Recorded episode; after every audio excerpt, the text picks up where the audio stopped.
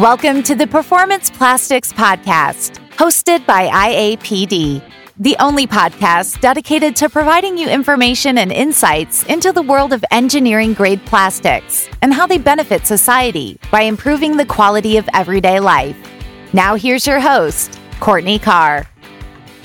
Welcome to the IAPD Performance Plastics Podcast episode on recycling PVC and acrylic. Performance plastics are often misunderstood with the general population, especially when it comes to the environmental benefits offered.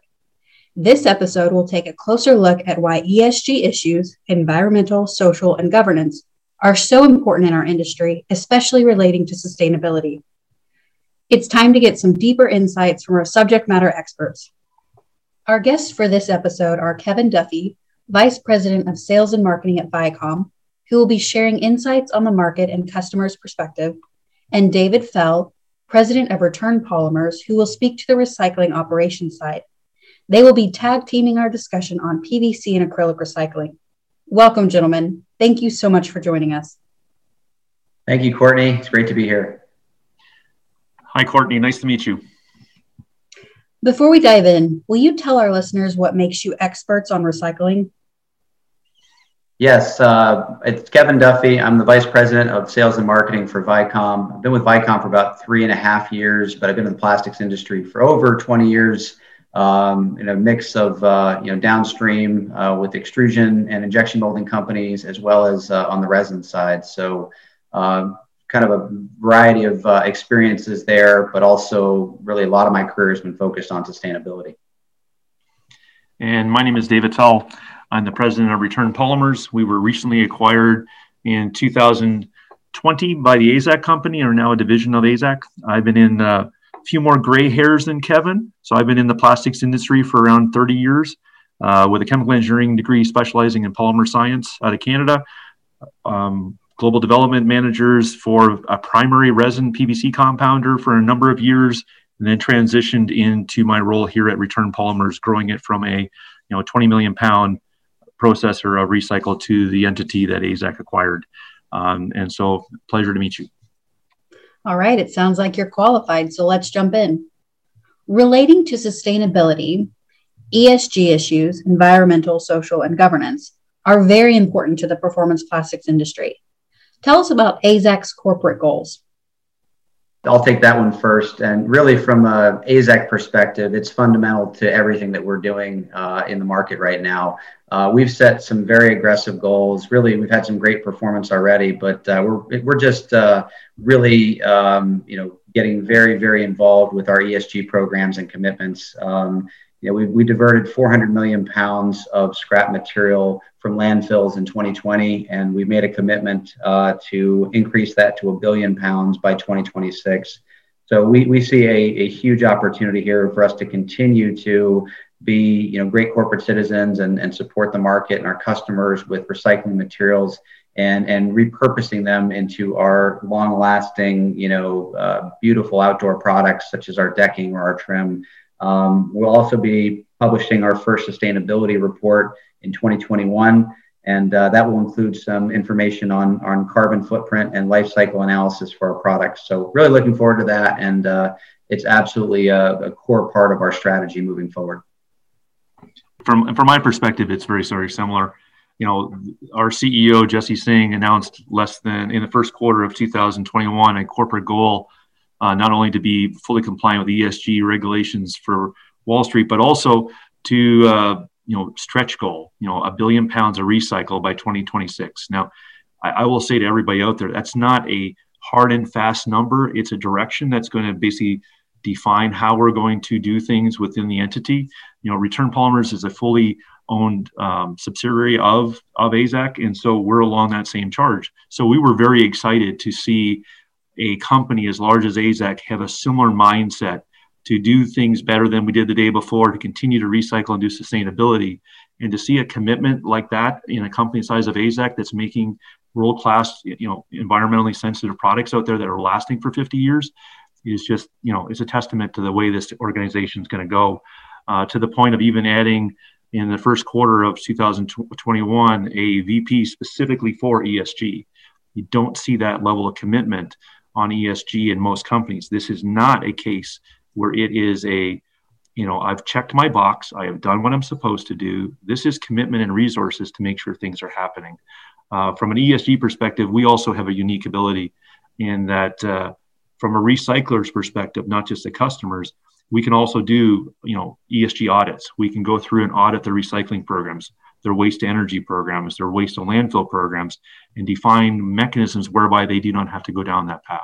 And that we can actually recover those polymers um, and bring them back into the fold to put them into decking. Uh, I know you indicated it was PVC and acrylic, but the the plethora that return polymers can utilize actually covers some of the more difficult polymers.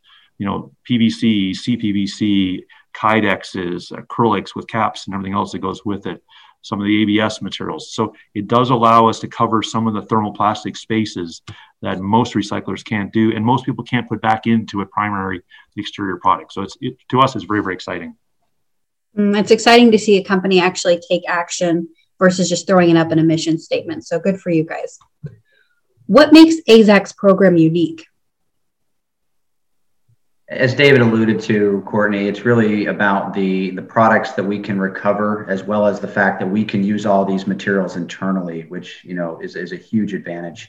Um, you know, just give you some examples. There's you know a lot of foam PVC out there that use it's used in the graphics industry, and for many years, uh, you know that's really been a situation where uh, that material is viewed as contaminated because of the inks and, and the decoration that's seen on that uh, on that particular uh, piece of plastic. So, um, frankly, most of that material uh, it's very likely to end up in a landfill in the past. And what we've been able to you know do with this program and with our internal applications is, is start to you know take that material back and, and use it in our products, reprocess it, and, and keep in mind it's going into long lasting performance uh, products. So basically you know the deck board and and think about a deck board that we produce today.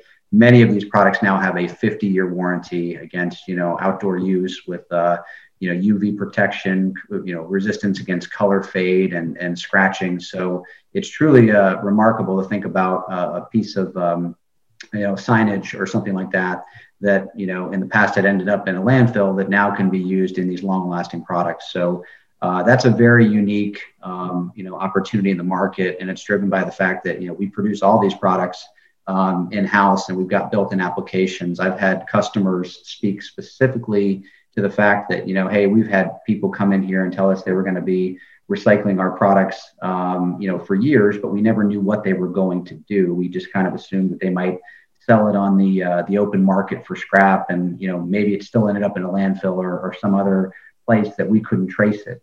When we saw your company, we knew exactly what you were going to do with it. So that's a, a really unique value proposition. Uh, just building off what Kevin said, it's also a very unique aspect that if you look at a deck that is being removed or replaced because it's of a substandard deck from years gone by, you know, we've actually now seen first generation decks that didn't have the standards that AZEK has that are now coming to us and being repurposed and recycled. I will say the other thing that's really unique on this is if you look at most recycling entities or enterprises out there, they're looking for a very narrow cut.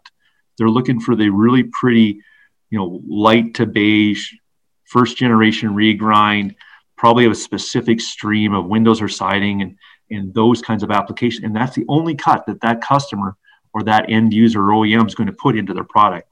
You know, we've challenged the organization and they have accepted it and we're using an entire plethora of a polymer. So it can go all the way from the beginning startup materials on extrusion or injection molding line all the way to end of use, gone to distribution products coming back, to saw shavings coming off, to miscompounded stuff coming off compounding lines. So it's the entire plethora of that polymer space that we can now receive. It's not just one process. It could be injection, extrusion, thermal forming, you know, thermal i mean it's the entire enchilada that can go into this thing that we never would ever thought could ever be used before which we've now used good science and good methods to actually allow us to put into primary products like decking and trim. Um, so from that perspective i've never seen us be able to compound like we have before and so it definitely sets it apart. So using the full spectrum of materials what forms do they need to be in? Do they need to be ground or full sheets? Do you have specific requirements On the customer side in the market, um, we get that question a lot. So I'm, I'm glad we're addressing it here. Um, we've got a lot of flexibility, and I'll let Dave handle most of this question. But it, it, you know, for our for our applications, we see things that are you know full sheets of, of decorated, you know, printed products. We see skeletons, which are you know basically what's left over uh, from the fabrication process. Um, and and we might even have some customers that have internal grinding capability that uh, could could you know you know take the material down to a very small form, which obviously would be great for logistics. The big, uh, you know, thing that we always tell our customers though is just the materials need to be segregated. So we can't have, you know, cross, uh, you know, cross sections of different materials within a lot of, you know, within a Gaylord or within a, you know, uh, something that can't be separated. So that for us is the most critical thing. And then, you know, we send it over to David and his team, and, and they work their magic to uh, to handle all different types of forms and uh, reuse those products effectively. Yeah, I mean, Kevin basically captured in a nutshell. You know, from my perspective, it's uh, if, it can, if it can fit on a truck, I'll take it. Uh, is the best way to look at it because we're capable and have defined processes that are pre size reduction that allow us to handle safely um, the entire plethora from a you know 26 inch diameter 20 foot long pipe to a 4 by 6 sheet uh, 4 by 16 sheet i mean to the smallest regrind and shavings that come in to parts and pieces uh, from a distribution center. So, in order to be successful in this business, you basically have to find ways to handle the entire enchilada of various materials and bring them into this uh, into a usable form. Uh, to us, it's all about safety, though. You know, this is a business that could quite easily be very dangerous for people to work, but we're over 450 days um, mid mid 2021 without a lost time injury, which is is difficult to do in our business. But it's only through the dedication of AZEK and the resources that we're putting in place, you know, safe mechanisms to handle things, so it's safe for our employees to keep doing what they do every day very well, and to continue to take it to the next level and make a primary product. Okay, so continuing down this road of the process, we know what types of materials and the forms. Once you receive these materials, what do you do with them? I think I'll take this one, Kevin. Okay. Um, I, I, call it baking a cake because literally what we end up doing is we bring in the various forms of the raw materials that are coming in, and my raw materials are entirely recyclable. We characterize them in the lab through a size reduction process. We'll define things from color to impact properties to fusion you know, mechanisms and how they'll extrude the next generation and define really what the functionality of is left in that specific polymer compound. That will allow us to define what portion of a recipe it can make. And so it's really truly like baking a cake. One part acts like the flour, one part acts like the sugar, one part is the chocolate to make it look the perfect color, other parts the impact modifier so it you know it feels elastic and spongy. Um, and each one of the different raw material streams that we're bringing in has a different purpose. Allows us to make a mechanical blend that's re- reproducible. Because the critical thing in this for our business at, at large is the ability to do it again today as we did yesterday. The only way you can do that is have fundamental scientific characterization of what you've got coming in. That thereby allowing multiple products to act like different streams and making my perfect cake. Uh, I prefer chocolate, but you know everybody else has got their own flavor. Any kind of analogy that uses cake, I'm here for. so let's talk. let's talk logistics. Do you work directly with end users? Do you go back through distributors? How does this work?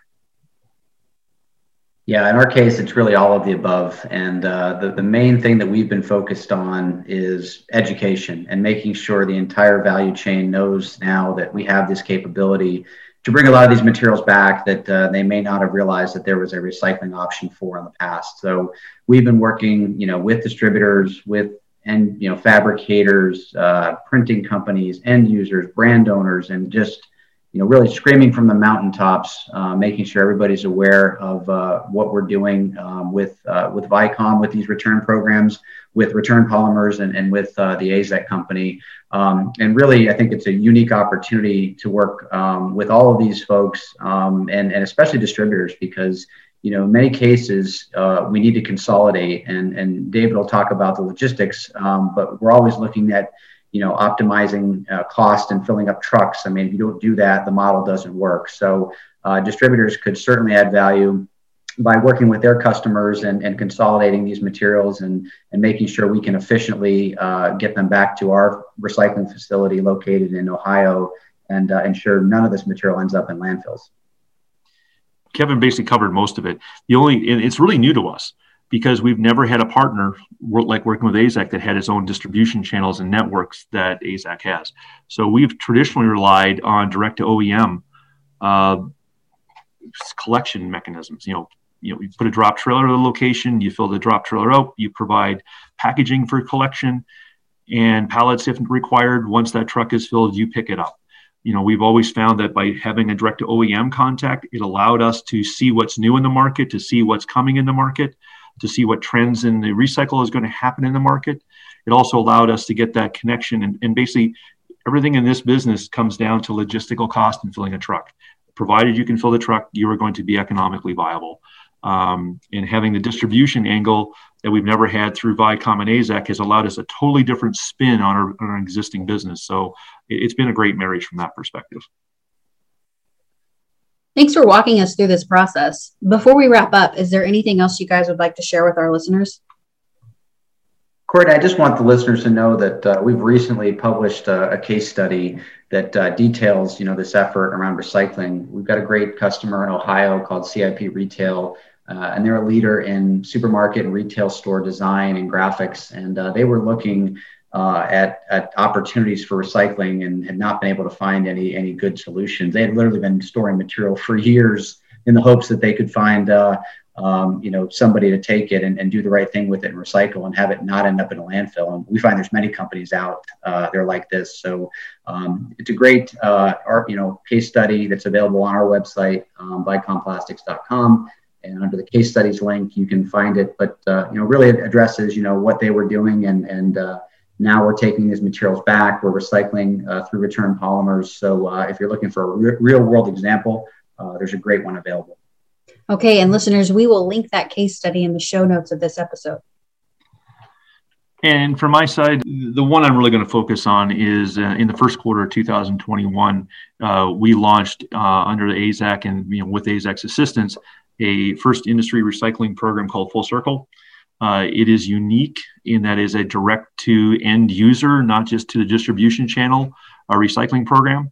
Um, it's trying to prevent materials that are at the construction site or at the OEM from going down that path to the landfill site, but collecting it prior to that component, uh, using the distribution and dealer network to bring it back through the enterprise back to return polymers in Ashland. Um, it's the first I've ever seen out there, and I've been in this a long time. That's actually trying to go to that end of field collection. I've seen guys go to an OEM. I've never seen guys go to a job site before. Um, and with our skills and what we can bring to the table, it allows us to actually use that material versus you know check a box and make it look pretty. Uh, we're actually using that material. Um, that can be found on the Return Polymers website at returnpolymers.com under the recycling tab. It's also found on the AZEKco website as well. Thank and we can much. link to that as well. Gentlemen, thank you so much for your time. We appreciate you dropping in to share your knowledge on recycling. Thank you, Courtney. Really appreciated the opportunity and uh, really appreciate all the support that uh, we received from IAPD. And uh, from my side, Courtney, it's been a pleasure. I guess I'll send that chocolate cake along sometime soon. But uh, you know everything I know about recycling now, so you can come join me. Great. Sounds great. Thanks, gentlemen. This podcast was brought to you by the International Association of Plastics Distribution. For more information on IAPD, please visit our website at www.iapd.org.